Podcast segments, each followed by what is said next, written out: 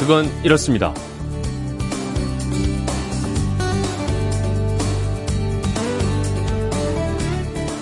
안녕하십니까 전종환입니다. 여성의 평생 숙제다 뭐 이런 말이 있죠. 하지만 요즘에는 남성도 예외가 아닙니다. 오죽하면 종교에 비유될 정도니까요. 다이어트, 살 빼기. 오늘이 세계 No Diet Day, 다이어트를 반대하는 날이라고 합니다. 왜 세계적으로 다이어트를 하지 말자는 캠페인이 오늘 벌어질까요?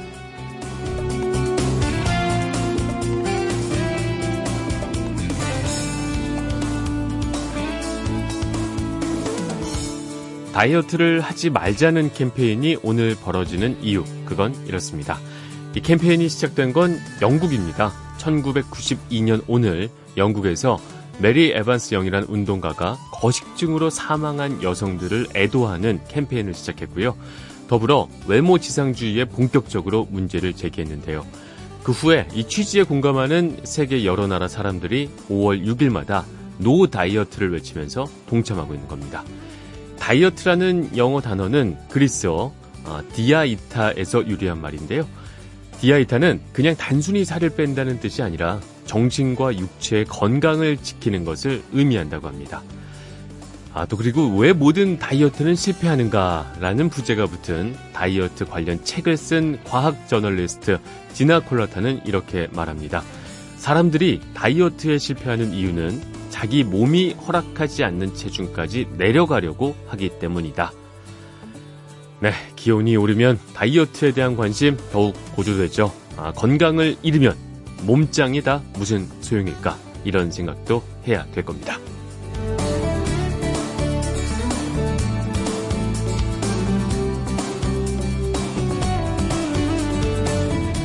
다이어트든 세상살이든 중요한 건 균형 감각이 아닐까 싶습니다.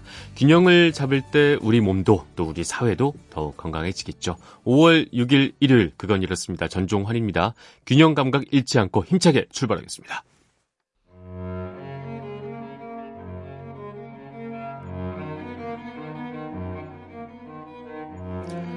아는 만큼 보인다는 말이 있죠. 클래식은 아는 만큼 들립니다. 클래식 아하 최영옥 클래식 평론가와 함께하겠습니다. 안녕하세요. 네, 안녕하세요. 네, 이제 어제가 어린이날이었고요. 네. 이제 이틀 후면 어버이날이죠. 그렇죠. 그래서 음악을 클래식 음악 중에 좀 이렇게 가족의 달인 만큼 뭐 관련된 음악이 없을까 이런 궁금증이 생겼어요. 음, 클래식 음악에 뭐 가족을 생각하는 자녀를 생각하는 부모를 생각하는 곡들은 찾아보면 의외로 꽤 아름다운 있나요? 곡들이 있습니다. 네. 네, 그래서 오늘 아, 가족의 달이기도 하고 해서 이런 음악들을 좀 준비를 해봤습니다. 네, 어떤 음악일지 궁금합니다. 음, 아무래도 첫 번째 음악은 네. 슈만의 트로이메라이라고 하는 아, 음. 곡이 있습니다. 뭐 이 곡은 뭐 아시는 분들 너무 많이 계실 거예요. 저도 예전에 피아노 쳐봤던 것 같아요. 트로이메라이. 어, 트로이메라이면은 네. 피아노로 꽤 치시는 건데요. 예전에 좀 쳤었죠 어릴 때. 아 여기 네. 피아노가 있었으면 아, 즉흥 지금은 뭐 학교 종이도 어렵습니다. 예전에 기억이 납니다. 네. 네. 이 트로이메라이가 꿈 또는 명상이라는 뜻인데요. 네. 슈만의 소품집 어린이의 정경 가운데 한 곡입니다. 네. 이 모두 13곡으로 그려진 피아노 음. 모음곡이거든요. 네. 그중에서 트로이 메라이가 가장 유명한 곡이라서 그렇죠. 단독으로 연주되는 경우도 많고 어. 특히 20세기 최고의 피아니스트로 꼽히는 호로비츠, 블라디미르 호로비츠가 네. 사실은 구소련 시절에 망명을 했었거든요. 음. 그래서 조국을 등지고 활동을 하다가 만년에 어, 소련으로부터 다시 초대를 받고 조국에 가서 어, 버렸던 연주에서 이 곡을 앵콜로 연주해서 역사적인 공연 음악으로도 네. 남겨져 있는 곡이죠. 네. 좀 들어볼까요? 좋습니다.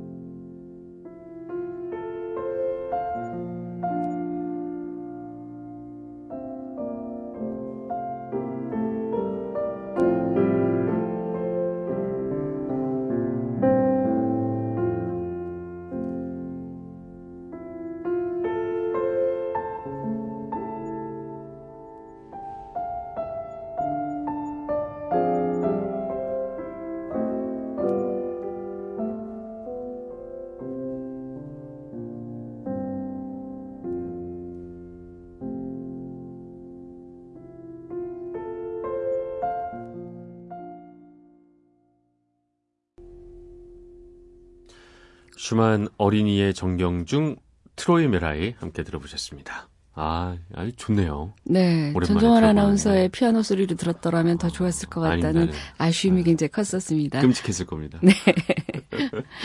이 곡은 네. 어, 아까도 말씀드렸지만 블라디미르 호로비츠가 고국에 가서 어, 앙콜곡으로 연주를 했었던 역사적인 곡이기도 하고 네. 슈만 하면 클라라와의 사랑으로 그렇죠. 뭐 저희가 얘기 많이 음악사에서 아주 유명한 사랑을 했었던 그런 존재죠. 네. 어, 28살이 되던 1838년에 이 곡을 완성했는데 네.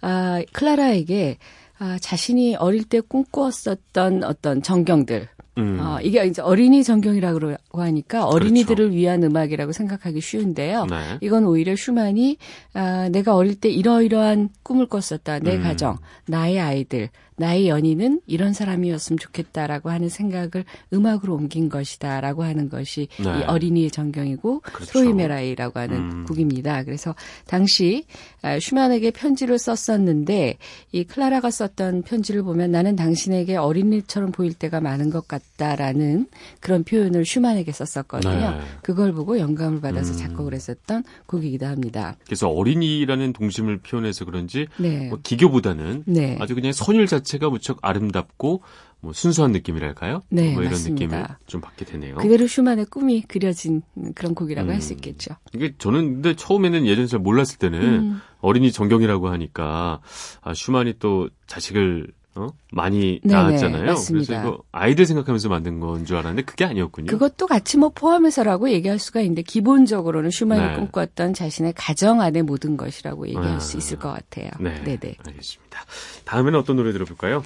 아, 이번에는 어머니의 노래를 좀 준비를 해봤습니다. 안톤 네. 드볼작이 아, 자신의 어머니를 생각하면서 만들었던 어머니께서 가르쳐 주신 노래라고 하는 곡이 있어요. 네.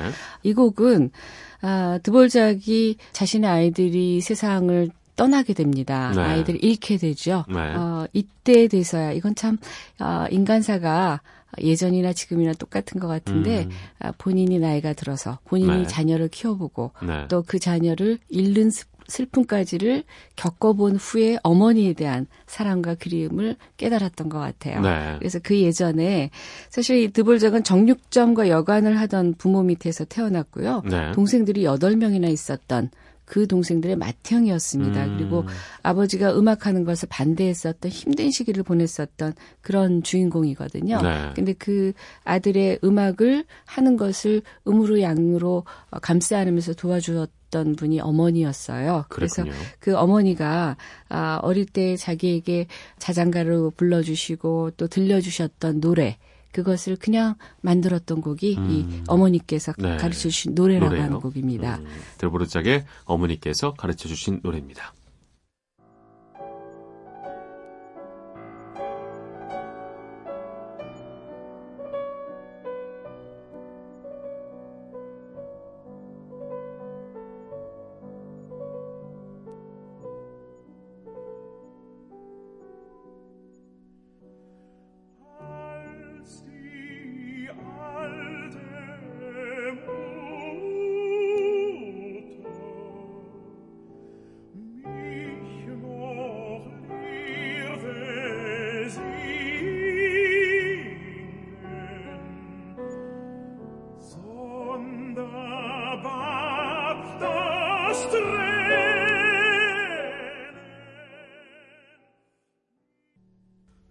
드브로작의 어머니께서 가르쳐 주신 노래였습니다. 그러니까 이게 부모가 돼서 자식을 잃는 슬픔을 겪고 나니까 아, 자식에 대한 부모의 사랑을 이해하게 되는 뭐 그런, 뭐 그런 부분이라고 하겠죠. 뭐 자식을 잃지 않더라도 네. 어, 어느 정도 자식을 키워보면 이드볼작도 네. 어머니에 대한 사랑을 더 많이 알을 수는 있었을 거예요. 근데 이제 공교롭게도 이런 비극이 있었고 네. 이 가사를 보면 늙으신 어머니 나에게 그 노래 가르쳐 주실 때 어머니 눈에 눈물이 곱게 맺혔었네. 이제 내 어린 딸에게 그 노래 들려주노라니 내그 흘린 뒷뺨위로 한없이 눈물 흘러내리네라고 음. 하는 가사입니다. 헤이둑이라고 네. 하는 시인의 시에다가 곡을 붙였던 곡인데 네. 어, 사실은 이 곡은 여성들이 부르는 것으로 더 많이 알려져 있어요. 음. 여성 소프라노나 메조 소프라노, 알토도 이 곡을 많이 부르는데 네. 제가 오늘은 특별히 페터 슈라이어 테너의 노래로 준비를 했습니다. 네. 왜냐하면 드볼작의 심정을 조금 더 음. 우리가 생각해보는 이제 남성이 생각하는 그런 느낌으로 이제 준비를 했었는데 네. 그래서 어머니를 생각하는 곡이 클래식에서는 조금 있지만 그 중에서 가장 간절하게 다가오는 곡으로 꼽히는 곡이 이 어, 드볼작이 만들었던 어머니께서 가르쳐 주신 노래라고 네. 할 수가 있겠죠. 듣기만 해도 그 슬픔이 좀 전해진달까요? 네, 맞습니다. 충분히 느껴졌습니다. 네. 결국에 그 어머니가 가르쳐 주신 노래라는 건 사랑이었다. 뭐 가장 기본이 된 어, 신이 모든 자리에 있을 수가 없어서 네, 어, 머니라고 하는 존재를 만들었다라고 음. 하는 것처럼 아, 그런 것들을 했던 것이라고 할 수 있죠. 네. 저도 이 부분이 나오면 이것을 앙콜로 연주하는 연주자들이 종종 있어요 아, 무대 위에서. 네. 아, 제가 몇 년 전에 아, 우리나라 대표적인 첼리스트 양성원 씨가 아, 자신의 리사이틀에서 이 곡을 맨 마지막 앙코르를 하면서 네. 어, 그런 얘기를 이제 객석에다가 하게 됩니다. 음. 그 자신이 여기까지 오게 된 것이 어, 어머님의 사랑과 기도 격려 덕분이었었다. 네. 그래서 이 곡을 설명하면서 어머니가 예전에 많이 들려주시던 노래인데 음. 지금 이렇게 노래를 잘 하시지 못하신다라고 그렇죠. 하면서 아, 첼로로 이 곡을 연주를 했거든요. 음. 객석이 눈물바다가 됐었던 어, 그리고 양성원 씨 자신도 어, 눈시울이 뜨거워져서 연주했었던 것으로 음. 그래서 많은 이들에게 잊고 있었던 부모님 사랑을 떠올리게 하는 그런 작품이기도 합니다. 네. 이렇게 역시 그 어머님의 희생을 바탕으로 한 네. 그런 음악들이 많다고 볼 수 있을 텐데 근데 그 남성 입장에서 네. 어, 아버지의 사랑에 대한 이런 이런 질문 굉장히 많이 있습니다. 네. 아 제일 대표적인 것은 우리 지난번에 라트라비아타 할 때 소개했었던 네. 아버지가 아들 아 지금 정신 못 차리는 아들 붙들고 프로벤자 내 고향으로 했었던 그 곡이 기억납니다. 예 아버지의 사랑을 다룬 대표적인 곡이기도 하고요. 네. 아좀 재미있는 아버지에 대한 사랑을 표현한 곡이 있습니다. 네. 푸치니 이탈리아 작곡가 푸치니가 만들었던 자니스키키라고 하는 오페라가 음. 있는데요. 이 자니스키키는 사실은 오페라 주인공 이름이에요. 네. 구두쇠인 아버지거든요. 네. 이 아버지에게 바치는 오나의 사랑하는 아버지라고 하는 곡이 있습니다. 음. 제목만 보면 아버지에 대한 절절한 사랑, 네. 아버지에 대한 그리움을 진지한 다른, 노래일 것 같은. 그렇죠. 그런 음. 곡 같잖아요. 근데 실제로는 그렇지 않은 곡입니다. 네. 어떤 이, 내용이길래 그러면? 이 자니스키키는 사실은 푸친이라고 하는 작곡가가 비극에 정통했었거든요. 대부분의 네. 오페라가 비극에 정통을 했었는데 모처럼 마음 먹고 만들었던 희극 오페라입니다. 아. 아, 딸바보이면서 부두세였었던 자니스키가 네. 아, 피렌체의 대부호 도나티가 죽고 난 다음에 그 전 재산을 수도원에 기증하기로 한다는 음. 유언장 내용을 이제 알게 되죠. 네. 그래서 친족들이 이 유언장을 받아들일 수 없다. 이 유산을 왜 남에게 주는가 아, 해서 네. 도나티의 아들 아, 리누치오가 굉장히 당혹스러워하면서 네. 앞으로 장인이 될 라우레타의 아버지 자니스키키를 모셔오게 되죠. 네. 이 자니스키키가 앞서 휘가로처럼 법률에도 능통하고 음. 해결사입니다. 두뇌 회전이 굉장히 민첩한 아, 그런 사람이라서 해결책을 제시해 줄 사람이라고 이제 믿게 되는데 네. 사람들이 피렌체 출신도 아니고 시골뜨기고 음. 뭐 이래서 굉장히 무시하는 가운데서 어쨌든 네. 아, 잘 마무리되는 내용이 자니스키키라고 하는 내용이에요. 네. 그런데 사실은 이 아버지 자니스 키키 같은 경우에는 딸 라우레타가 아, 지금 자기가 사랑하고 있다는 리누치오를 사랑하고 있는 걸 별로 좋아하지 않는 상태예요. 음. 서로 감정이 안 좋은 상황이죠. 별로 없겠죠. 네, 아버지들은 네. 딸이 걸음발을 시작하면서부터 곁에 다가오는 남자 아이들은 다 경계한다고 합니다. 그때부터. 네. 그럴 뭐, 것 같습니다. 네. 그래서 어쨌든 그 아버지를 붙들고 노래를 하게 돼요. 음. 오, 나의 사랑하는 아버지, 당신을 사랑해요. 네. 그런데 나는 정말 멋진 남자를 사랑하고 있어요. 아. 이 남자와 아버지 결혼을 허락해주지 않으면 네. 아버지, 저는 이 남자의 손을 붙들고 강물에 가서 백키오 다리 위에서 아이고. 확 음. 뛰어들 거예요. 음. 라고 부르는 협박의 노래입니다. 아, 이게 제목만 보면 오나의 사랑하는 아버지에서 네. 정말 막, 음, 막 절절히 끓을 줄 알았는데 이게 사실은 사랑하는 사람 생겼으니까 허락해달라는 네. 무서운 곡이군요. 무섭고 협박의 네. 그런 곡이기도 하죠. 듣고 돌아오겠습니다. 푸치니의 자니스키키 중에서 오 나의 사랑하는 아버지입니다.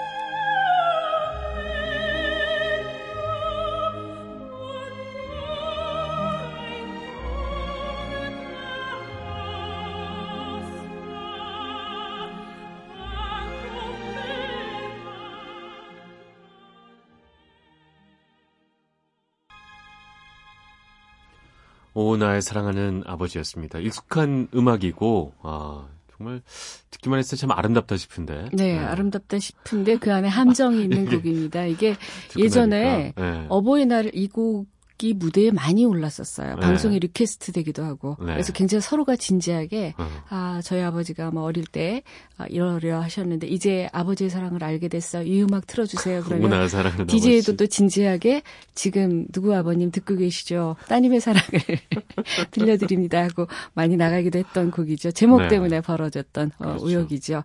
조수미 씨가 지금 음, 이 곡을 노래했는데 익숙한 목소리죠. 사실은 조수미 씨가 그 프랑스의 샤틀레 극장에서 어, 리사이틀을 했었습니다. 이 샤틀레 네. 극장은 어, 전 세계 최고의 연주자들을 직접 초청하는 어, 극장이에요. 그래서 네. 이 극장 무대에서 리사이틀 초청을 받았다는 것은 그만큼 인정을 받았다는 얘기인데 그렇죠. 그 무대에 리사이틀을 하는 날 아버지가 돌아가셨거든요. 아이고. 어, 그래서 가족들은 당연히 그 무대에 서라고 얘기를 했고 조수미 네. 씨도 관객과의 약속이 있으니까 네. 아, 무대에서 모든 연주가 끝난 후에 앙코르로 네. 사실 오늘 아버지가 돌아가셨다. 아이고. 아버지가 하늘에서 나를 내려다 보실 거다 하면서 이 곡을 어, 음. 어, 불렀었습니다. 물론 가사 내용은 그런 내용은 아니지만 네. 어쨌든 어릴 때 철없었던 뭐 딸의 모습 이런 여러 가지를 네. 오버랩해서 많은 사람들이 감동도 받았고 좀 슬펐었던 음. 어, 그런 장면도 있었죠. 네, 이제 이 노래 노래를 들을 때마다 확실히 알고 나니까 아, 음. 느낌이 또 사뭇 달라질 것 같습니다. 네, 어버이날 아버지께 바치시는 말기를 바라겠습니다. 아, 저는 이런 거 안 합니다, 서로. 저희 아버지와 남성들은 네. 술이나 한잔 하면 되죠. 뭐. 네. 한 곡을 더 들을 수 있을 것 같아요. 마지막으로 어떤 곡 들어볼까요? 네, 이번에는 어머니께 드리는 곡이 있는데요. 네. 어, 사실은 이 곡 들어보시면 어 이건 너무 잘하는 곡이야 하는 음. 흔히 작은 별 변주곡 도돌솔 솔랄라솔 하고 시작되는 네. 곡인데 원 제목은 모차르트가 만들었던 아 어머니께 말씀드리죠 주제에 의한 변주곡입니다. 아, 제목이 재밌네요. 네. 네. 이 파리 여행을 갔다가 프랑스 민요를 듣고 네. 이 모차르트가 그것을 12개의 변주곡으로 만든 아. 곡인데 이게 또 어떤 내용이냐면 어, 이것도 어, 아까는 아버지에게 자기 사랑하는 남자에 대한 심정을 고백한 딸이 있잖아요. 어머니한테 어머니에게 옆집 네, 남자를 사랑하게 됐는데 아이고. 너무 괴로워요라고 노래하는 그 소녀의 이야기를 듣고 어, 모차르트가 사실은 모차르트 이때 어머니가 돌아가시고 네. 여러 가지 심적으로 어려운 상태였어요. 그래서 네. 그런 여러 가지 마음을 넣어서 만들었기 때문에 음. 아 어머니께 말씀드리죠 주제에 의한 변주곡이 탄생하게 됐죠. 알겠습니다. 이 음악 들으면서 오늘은 여기서 인사드리겠습니다. 최영옥 클래식 평론가와 함께 말씀 들어봤습니다. 오늘 말씀 감사합니다. 네, 감사합니다. 네.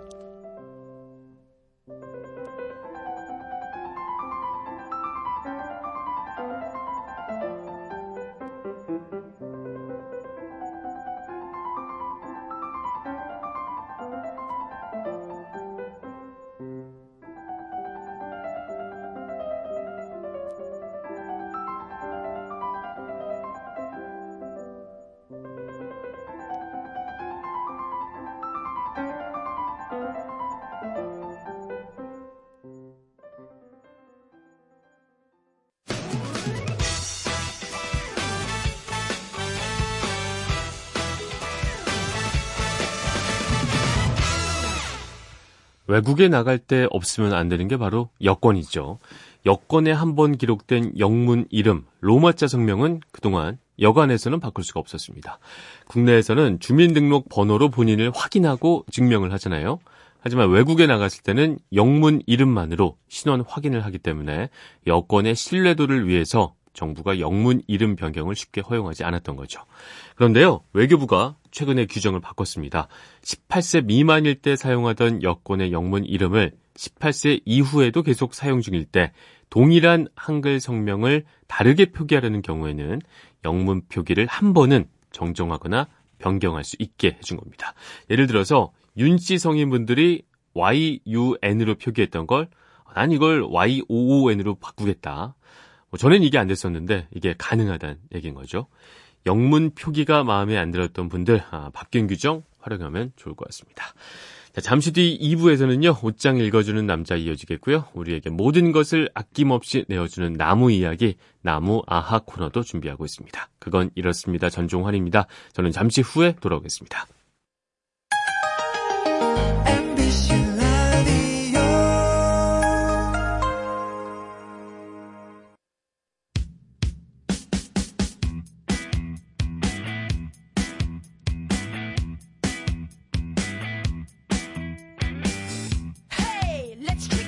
매주 일요일 아침 옷에 담긴 인문학을 배워보는 시간이죠. 옷장 읽어주는 남자 김홍기 패션 큐레이터 나오셨습니다. 안녕하십니까? 네, 안녕하세요. 네. 아, 5월. 아, 결혼식이 참 많습니다. 4, 5월 되기 시작하면 본격적으로 이제 결혼 시즌이잖아요. 그렇죠. 예. 그래서 오늘 좀 결혼식 예복에 관해서 얘기를 나눠보면 좋을 네네네. 것 같은데. 동서양을 떠나서 어느 문화권이든 일단 결혼식 예복은 참 화려하고 그렇습니다. 눈에 띕니다. 결혼식 이 존재할 때부터 예복이란 건 대단히 의미 있지 않았을까요? 맞습니다. 사실은 네. 이거는 뭐 언제부터 입었냐 이런 네. 식의 답변 자체가 네. 좀 궁색해요. 왜냐하면 한 가문과 가문이 만나고 그렇죠. 한 여자와 남자가 만나고 네. 때로는 과거에는 서양이든 동양이든 한 나라와 나라가 만나서 결혼을 하기도 했거든요. 그렇죠. 그러다 보니까 사실은 그 결혼이라는 행위가 있을 때부터 음. 웨딩은 있었던 거죠. 맞습니다. 그러니까 이제 꼭 굳이 역사를 얘기를 하자면 이제 고대 그리스 시대에 네. 신부들이 어떤 옷을 입었나요? 되게 궁금했어요, 사실은. 네. 네. 그러니까 이제 flammeon이라는 옷을 입었는데 이게 flammeon이라는 게 우리가 영어에 이제 화염을 뜻하는 네. flammatory 여기서 나온 단어더라고요. 음. 그래서 저는 처음에 아 빨강색이나 혹은 주황색 음. 이런 걸 입지 않았을까 네. 했는데 그 당시에 염색이 아마 좀 어려웠는지 아. 플라메오는 노란색을 뜻하는 것이었다네요. 네. 셰프론 노란색. 꽃을 가지고 네. 치자빛 있잖아요. 음. 그런 빛이 나는 저런 노란색의 옷을 입었다고 합니다. 그리고 놀라운 건 네. 고대 그리스 사람들이 요즘도 결혼식장에 빠질 수 없는 네. 신부의 의상에 방점을 찍는 어느 하나를 발명합니다. 뭐죠? 바로 부케입니다. 부케. 예, 아, 이게 그리스에서. 예, 그리스 로마 시대 네. 계속 이렇게 쭉 하나의 전통으로 굳어져 왔다 그래요. 네. 예, 꽃이 핀다라고 하는 게 매년 피는 거잖아요. 그렇죠. 항상 그 자리에 음. 변함없이 그래서 이런 어떤 충직함에 네. 대한 네. 상징으로 쓰였다라고 하더라고요. 네. 그리스 로마 시대 때는 일단 노란색이었단 말씀이시잖아요. 아, 근데 여전히 요즘 시대 아, 이렇게 생각해 보면 역시 또 신부의 네. 드레스하면 네. 뭐 흰색을 또 빼놓을 수가 없지 않겠습니까? 맞습니다. 우리나라도 흰색 드레스 본식에서 네. 어, 웨딩 드레스 아닌 거를 본 적은 저는 없는 것 같아요. 그렇죠. 네. 우리는 항상 결혼식 그리고 네. 웨딩 드레스 그러면 일단 White. White. 흰색이죠. 그쵸. 뭐 항상 떠올리는데. 왜 그럴까요? 이게, 그거는? 이게 이제 유래가 있습니다. 네. 여기 얘기를 해야죠. 네. 사실은 생각보다 여성들이 언제부터 결혼식에서 all white, 네. 정말 하얀색 웨딩을 입었는가를 얘기하기가 만만치가 않은 게 기간이 되게 길어요. 네. 이미 14세기부터 여성들은 드문드문 입기는 했습니다. 네. 가령 15세기 때 한 이제 그 영국의 공주님이 결혼식을 할 때 하얀색 망토를 입은 걸로 네. 결혼식 의상을 대체했거든요. 네. 그러다가 16세기에 가면 프랑스랑 결혼을 한그 영국의 여왕입니다. 공주님이죠. 네. 이제 이 스코틀랜드의 공주님이었던 메리가 결혼을 할 때도 아주 순 백색의 음. 드레스를 입었어요. 네. 이제 이런 데서 그 굳이 이제 기원을 찾으려면 할 수가 있는데 놀라운 거는 네. 이 백색이 저희가 알고 있는 거랑 좀 달라요. 이 중세 시대. 네. 그리고 중세 말까지 장례식에 입고 다니는 옷이었어요. 검은색이 아니고요. 네, 이상하죠. 이게 고대는 검정이었다가 네. 중세로 오면서 흰색으로 흰색은 기독교의 영향 때문에 화이트로 바뀌었답니다. 네. 그러다가 1840년 네. 드디어 이 모든 것의 문제 점. 뭐가 있었죠? 이 저는 이분한테 개인적으로 좀 원한이 많습니다만 네. 영국의 그 빅토리아 여왕이죠. 네. 1840년에 이제 엘버트 공과 결혼을 할때 음. 드디어 저 화이트 색깔의 웨딩 드레스를 입은 겁니다. 아, 그게 이, 그러면 엄청 유명해졌었나 보죠. 그렇죠. 이게 공주님이 입고 네. 이제 이분이 이제 차기 여왕이니까 네. 흔히 하는 말로 얼마나 많은 보도 자료들을 날렸겠습니까. 네. 전 유럽에 쫙 깔린 겁니다. 아. 또 사람들은 보도 자료 깔린 거 보면 아 나도 따라 해야지. 그럼요. 이제 이러면서 우르르 몰려가게 되는 거거든요. 이게 일종의 트렌드가 됐던 거죠. 근데 이제 그 여왕 같은 경우에는 이게 이렇게 드레스가 길고 막 네네네. 화려해도 주변에 당연히 다 도와주는 사람이 있으니까 맞습니다. 큰 문제가 없을 것 같지만 예. 사실 그거를 그냥 혼자서 이렇게 대중화되기에는 약간 네. 어려운 디자인 아닌가요? 그 웨딩 드레스 디자인이란 거죠. 맞습니다. 그 사실은 네. 웨딩 드레스는 말씀하셨듯이 앞부분은 짧아요. 네. 뒤는 길죠. 그 흔히 이제 바닥에 질질 끈다 그러죠. 왜? 그래서 그 결혼식에서도 왜 뒤에서 두 분 정도 네. 도와주시잖아요. 이렇게 잡아주시고. 이렇게. 맞습니다. 네. 그게 여전히 지금까지도 많은 여성들이 입는 웨딩 드레스의 원형 같은 거예요. 네. 이게 어디서 나왔냐? 아까 제가 바로 말한 그 빅토리아 시대, 빅토리아 시대. 그 여왕님. 그 부분 탓입니다. 이분이 이렇게만 예. 안 했어도 이렇게 이렇게만 안 했어도 잡아주고 뭐 사실은 굳이. 정말 세계 각국이 다양한 색깔의 웨딩을 입었거든요. 아. 인도, 그렇죠. 한국, 우리나라도 중국, 베트남 다 빨강색 이런 빨간색, 거 입었어요. 그쵸, 맞아요. 맞아요. 음. 그리고 중세에는 또 파란색도 많이 입었어요. 네. 어, 그 마리아의 색깔이었거든요. 음. 근데 사실은 이 언제부턴가 웨딩 하면 오로지 화이트. 음. 이러면서 그냥 다 굳어졌습니다. 네. 약간 이게 성차별적 느낌도 있는 것 같은데 여성하면 왠지 예. 순백, 흰색 맞습니다. 이런 생각 자체도 약간 고루한 거 아닌가 예, 싶기도 하고 순백과 흰색 순결 막 이런 거 있잖아요. 굉장히 고리타분하죠. 고리타분한. 네, 마음에 안 들어요. 네. 음. 하지만 어쨌든지 역사로 너무 굳어졌고 네.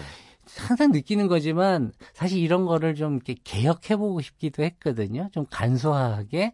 요즘은 좀 많이 바뀌어가기는 합니다. 있죠. 그거는 어. 이제 결혼 어, 예식 자체가 되게 간략해진 것 같아요. 이효리 씨의 공이 크죠? 그렇죠. 아니, 이게 놀란 게 제가 네. 사실은 4년 6개월 전에 결혼할 때만 하더라도 네. 어, 저도 이제 라디오 방송할 때 어떤 얘기 했냐면 스드메 이런 얘기 했어요. 스튜디오, 드레스, 드레스 메이크업. 메이크업. 네. 여기 자칭 결혼정보회사가 요거 세 개. 네. 연결해주고 수백을 떼 갑니다. 어, 장난 아니죠. 그렇죠. 그 사실 이런 것들이 되게 많아서 이런 걸 좀 이제 내려놓고 네. 우리가 좀 더 간략하게 웨딩 드레스를 입어야 됐으면 좋겠는데 네. 한국에서는 이걸 아무리 백날 얘기해봐야 안 되더라는 거예요. 음. 왜 그러냐? 미국처럼 네. 웨딩 드레스를 저희가 살 수 있는 입장이 아니에요. 음. 아시겠죠? 백화점에 가서 거기는 5층에 가면 웨딩 드레스란이 따로 있어요. 우리나라는 다 빌리나요? 없습니다. 예, 저희는 아, 그렇죠. 빌리죠. 생각해 근데 빌리는 값이 사는 값이에요, 거의. 아, 그러시잖아요. 그러다 보니까 사실은 많은 신부들한테 선택권도 없고 네. 사실은 아름다운 웨딩을 고르기가 만만치가 않습니다. 그럼 이제 좀 바꿔가는 게 낫겠다 이렇게 개인적으로 생각을 하시는 네. 언제까지 이렇게 할 필요는 네네네. 없겠다. 알겠습니다. 우리나라에는 그러면 이런 웨딩 드레스가 들어온 거는 언제쯤? 어, 실제 들어온 거는 이제 신여성들하고 같이 들어왔습니다. 일본에서 네. 공부를 했었던 네. 신여성들과 같이 들어왔는데, 음. 그래서 이제 흔히 쉽게 정확하게 연도를 구분하기는 어렵고 19세기 무렵이다 이렇게 얘기를 하지만, 네. 실제적으로 많은 분들이 이제 일종의 공통점처럼 네. 굳어지게 된 거는 1970년대 전후로 잡으시는 아. 것 같더라고요. 이때쯤 해서 네. 저희 어머니를 봐도 베일만 네. 웨딩 베일을 썼고 한복을 입으셨더라고요. 아, 저희 그렇군요. 어머니는 네. 이제 그리고 이제 한 60년대 말에서 70년대 이때쯤 되면 이제 확실하게 네. 웨딩 white 저희 어머니가 되는 거더라. 76, 7년 이쯤 결혼을 하셨는데 네네네. white 네. 웨딩 그거 딱 하고 결혼하신 사진을 제가 기억을 음. 하거든요. 그러니까 70년대 말 정도부터는 아주 보편화됐다. 네네 맞습니다. 있을 것 같네요. 네. 그럼 말씀하신 대로 마지막으로 이제 그 이 흰색 트렌드는 어 굳이 계속 갈 필요 없이 좀 개개인의 특성에 맞게 변화시켜 네. 나가도 좋겠다. 이렇게 보시는 거군요. 어, 그렇죠. 저는 그랬으면 네, 좋겠는데 이 위험이 따르죠. 이게 항상 네. 이 결혼이라는 게 네. 사람들의 머릿속에 떠오르는 가장 먼저 떠오르는 연상되는 게 있잖아요. 어른들이 좋아하는 게 또 있어요. 예. 사실은 아까 전에 얘기한 그 화이트를 입었던 최초의 네. 15세기, 16세기 이때도 북유럽에서는 뭘 입었냐면 웨딩은 블랙을 입는 거였어요. 아. 그 검정색을 입는 게 굉장히 또 화려하게 네. 느껴지는 그런 코드로 또 거기선 받아들여졌다고 음. 하더라고요. 네. 되짚어 보면 각 대륙별로, 각 문화권별로 그렇죠. 결혼에 대한 어떤 상징하는 색깔들은 상당히 많이 음. 다를 수가 있습니다. 네. 예, 그러니까 이거는 본인이 어떻게 보면 선택인 건데 그렇죠. 에, 위험을 좀 감수를 하셨으면 좋겠다는 네. 게 제 생각이에요. 알겠습니다. 네. 저도 한번 나중에 저는 이미 했으니까 아, 네. 제 자식한테 어, remarried 네, 이런 거 제 자식한테는 좀 대담해져 봐라 이렇게 한번 얘기해 보겠습니다. 알겠습니다. 웨딩 드레스를 통해서 미에 대한 시대상과 여성에 대한 인식까지도 한번 생각해 볼 수 있는 시간이었습니다. 오늘도 말씀 감사했습니다. 지금까지 김홍기 패션 큐레이터였습니다. 고맙습니다. 네, 감사합니다.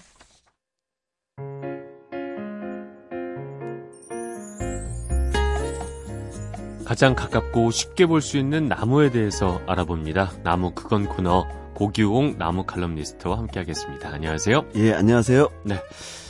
5월이 벌써 됐습니다. 네. 아, 정말 아름다운 꽃들이 많이 피는 시기이기도 하고요. 근데 이제 매주 나무에 대해서 이렇게 설명을 듣다 보니까 그냥 지나가다 보는 나무들도 예전 같지는 않습니다. 네. 알고 관심을 가지니까 훨씬 더 네. 어, 의미가 생기는 것 같은데 어떤 나무 이야기 소개를 해주실까요? 예, 마침 제가 며칠 전에 그 세상에서 가장 오래됐다라고 주장하시는 네. 그러니까 이 과학적인 근거와 무관하게 네. 일단 네. 그 세상에서 가장 오래된 이른바 저 8천년 정도 된 나무라고 주장하는 나무를 8천년. 예, 제가 보고 왔습니다. 그게 일본에 있는 나무인데요. 네. 일본 사람들은 굉장히 중요한 나무로 이야기하고요. 오. 어. 일본의 개국 신화에 나오는 나무예요. 네. 그래서 일본 특산종인 나무로 삼나무라는 나무거든요. 음. 근데 삼나무 중에 이 나무는 일본의 그 어, 연호에 의하면 조몬 시대가 있는데 네. 이 조몬 시대는 이제 그 선사 시대를 이야기합니다. 근데 네. 그 조몬 시대 때부터 있었던 나무다 그래서 조몬 어. 삼나무라고 부르는 그러니까 네. 일본 말로는 조몬 스기 네. 그다음 우리는 이제 조몬 시대 그래서 조몬 삼나무 이렇게 부르는 나무인데요. 네. 이 나무를 마침 제가 며칠 전에 보고 왔어요. 아, 그래서 힘들게 힘들게 갔다 왔는데 네. 그래서 오늘 그 나무를 좀 소개할까 합니다. 그러니까 일본의 신화 속에 등장하는 마치 우리 뭐 단군 신화 안에서 네, 그렇죠. 단군이 예. 뭐 심었다는 나무 이런 느낌의 네. 나무군요. 이 나무도 그 신화가 있는데 재밌는 네. 게 이제 일본의 그 개국 신이 나라를 네. 열기 위해서 어느 산 위에 올라가서 이렇게 쫙 그 나라를 내려다 보니까 다 섬인 거예요. 네. 그러니까 이, 이 섬 사람들이 뭐 제대로 뭘 하려면 배가 없으면 안 되겠거든요. 그렇죠. 그래서 배를 만들어야 되는데 아... 배를 만들려면 나무가 있어야 되잖아요. 네. 근데 이 온 산들이 다 벌거벗은 민둥산인 거예요. 그 네. 당시에. 그래가지고 어, 이 개국신이 안 되겠다. 이 나무를 좀 이렇게 많이 있는 나라로 만들어야 되겠다 싶어가지고 아. 이 사람이 어떻게 했냐면 코터를 뽑아가지고 코터를 뽑아가지고 어, 이 전 산에다 이렇게 뿌려요. 예. 그래서 그 머리카락이었으면 느낌이 좀 더 깔끔했을 텐데 말이에요. 네. 근데 그게 이유가 있는 게요. 네. 이 전설이나 신화라는 게 다 지금 현재 모습을 바탕으로 해서 그런 게 만들어지거든요. 그렇죠. 근데 삼나무 이 삼나무도 이게 그 뭐죠 그 소나무처럼 이 침엽수인데 네. 이게 가느다랗고 짧은 잎사귀들이 아. 모여서 이렇게 나 있는 모습이 그 모습이 마치 코털 코스염 모습이랑 너무 닮았거든요. 예. 그러다 아. 보니까 이제 코털 코스염을 뽑아서 일본의 전 산에 뿌렸고 네. 그 털이 떨어진 자리마다 자라난 음. 나무가 바로 삼나무다라고 하는 건데요. 네. 그래서 일본 사람들은 음. 굉장히 귀중하게 여기는 나무이고요. 네. 실제로 일본에서 만들어진 이 아주 고대에서부터 일본 네. 사람들은 배를 많이 만들었잖아요. 네. 근데 그 배의 재료가 바로 이 삼나무였어요. 아. 근데 이 삼나무는 사실 그 평상시에 마른 상태에 쓰는 것보다 네. 물 속에 들어가면 점점 더 질겨지고 강해지고 그래서 네. 배의 재료로는 더없이 좋았다라는 아. 거거든요. 그런 나무가 이제 이 삼나무고요. 이 삼나무 얘기하다 보면 한 가지 덧붙여서 꼭 드릴 말씀이 있는데 네. 우리나라는 삼나무가 없었어요. 지금은 이제 이 제주도나 이 남해안 지역에 많이 심는데 네. 없었던 나무인데 그럼 우리나라도 배가 필요했잖아요. 그렇죠. 그래서 배를 많이 만들었는데 우리나라는 무슨 나무로 배를 만들었냐면 소나무로 주로 만들었습니다. 네. 예.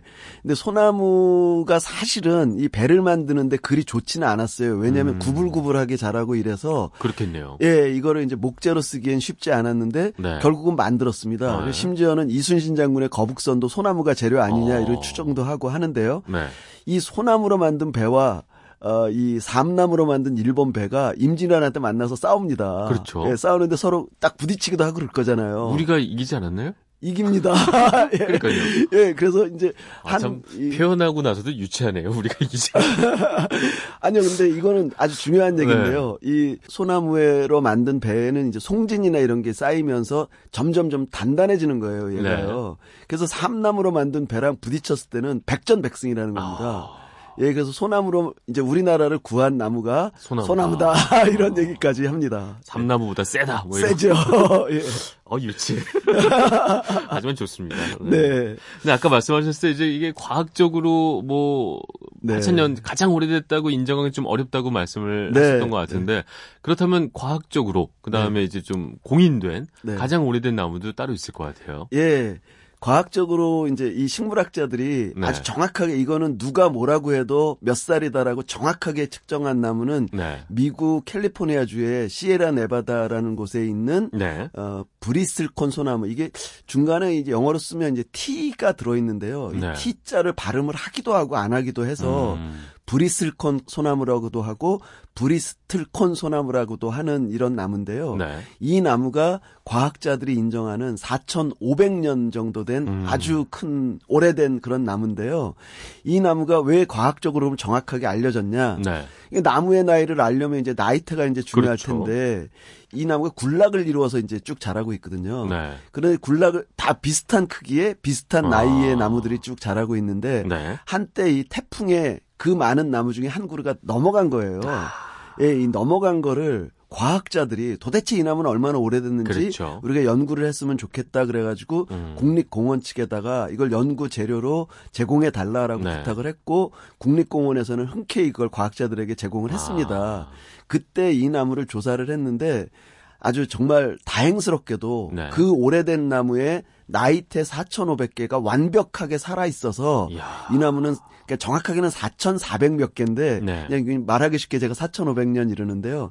4,500개의 그 나이테가 완벽하게 살아 있으니까 음. 이 나무는 진짜 그야말로 어, 완전히 증거가 있는 그렇죠. 4,500년이고요. 어, 대부분의 나무들은 이 다른 지금 아까 제가 일본에 있는 그 나무는 8,000년이 됐다고 했는데 네. 이건 과학적으로 증명하기에는 애매한 그럼 이제 그 네. 아까 말씀하신 일본의 조몬산나무 같은 경우에도 이게 만약에 이거 알려면 이게 태풍이나 뭐 이런 자연재해 때문에 넘어가야 할 수 있으니까 넘어가기 전까지는 과학적으로 입증하기 어려운 건가요? 다시 말해서 나이테 말고는 이거를 입증할 방법은 없는 건가요?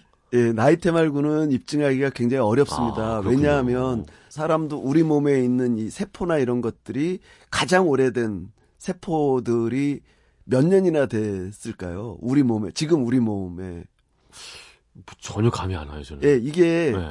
어, 예를 들면 우리가 뭐 한 40살이 됐다, 50살이 됐다 그러면 우리 몸 어느 한 부분에라도 네. 40년 된 조직이 남아 있어야 되는데 그렇겠죠. 살아 있는 생명이라는 건 절대 그렇지 않습니다. 오. 어. 생명은 죽은 세포를 계속 만들어내고 새로운 세포를 만들어내면서 순환시켜 나가거든요. 재생시키면서. 예, 그렇죠. 네. 그러다 보니까 죽은 세포는 오래전에 썩어서 없어지고 아, 아 일테면 우리 머리카락을 보면 오래된 머리카락은 떨어지고 새 머리카락이 그렇죠.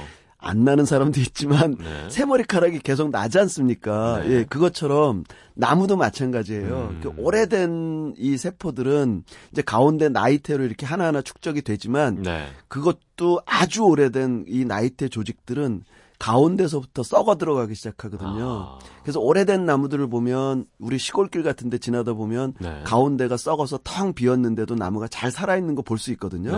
네. 그런 것들은 가운데가 다 썩어서 어. 나이테 조직을 정확하게 볼 수가 없는 거예요. 네. 그러니까 만약에 일테면 아까 말씀하신 대로 그 조몬 삼나무가 만약에 태풍에 넘어갔다고 치자고요. 네. 그래서 그걸 딱 베어내 가지고 나이테 조직을 검사해 본다고 해서 8천 개가 절대로 나오지 아. 않고요. 가운데는 썩어서 구멍이 뚫어져 있을 겁니다. 네. 예. 그러니까 이거는 누구도 음. 그냥 8천살이라는 증거도 없지만 8천살이 아니라는 증거도 정확하게 내놓을 그렇죠. 수가 없는 상태입니다. 그냥 그렇게 믿으면 되는 거죠, 뭐. 네, 그렇죠. 8천년이야. 네. 네. 방법이 없습니까? 네, 방법이 없습니다. 우린 9천년이야, 막 이런.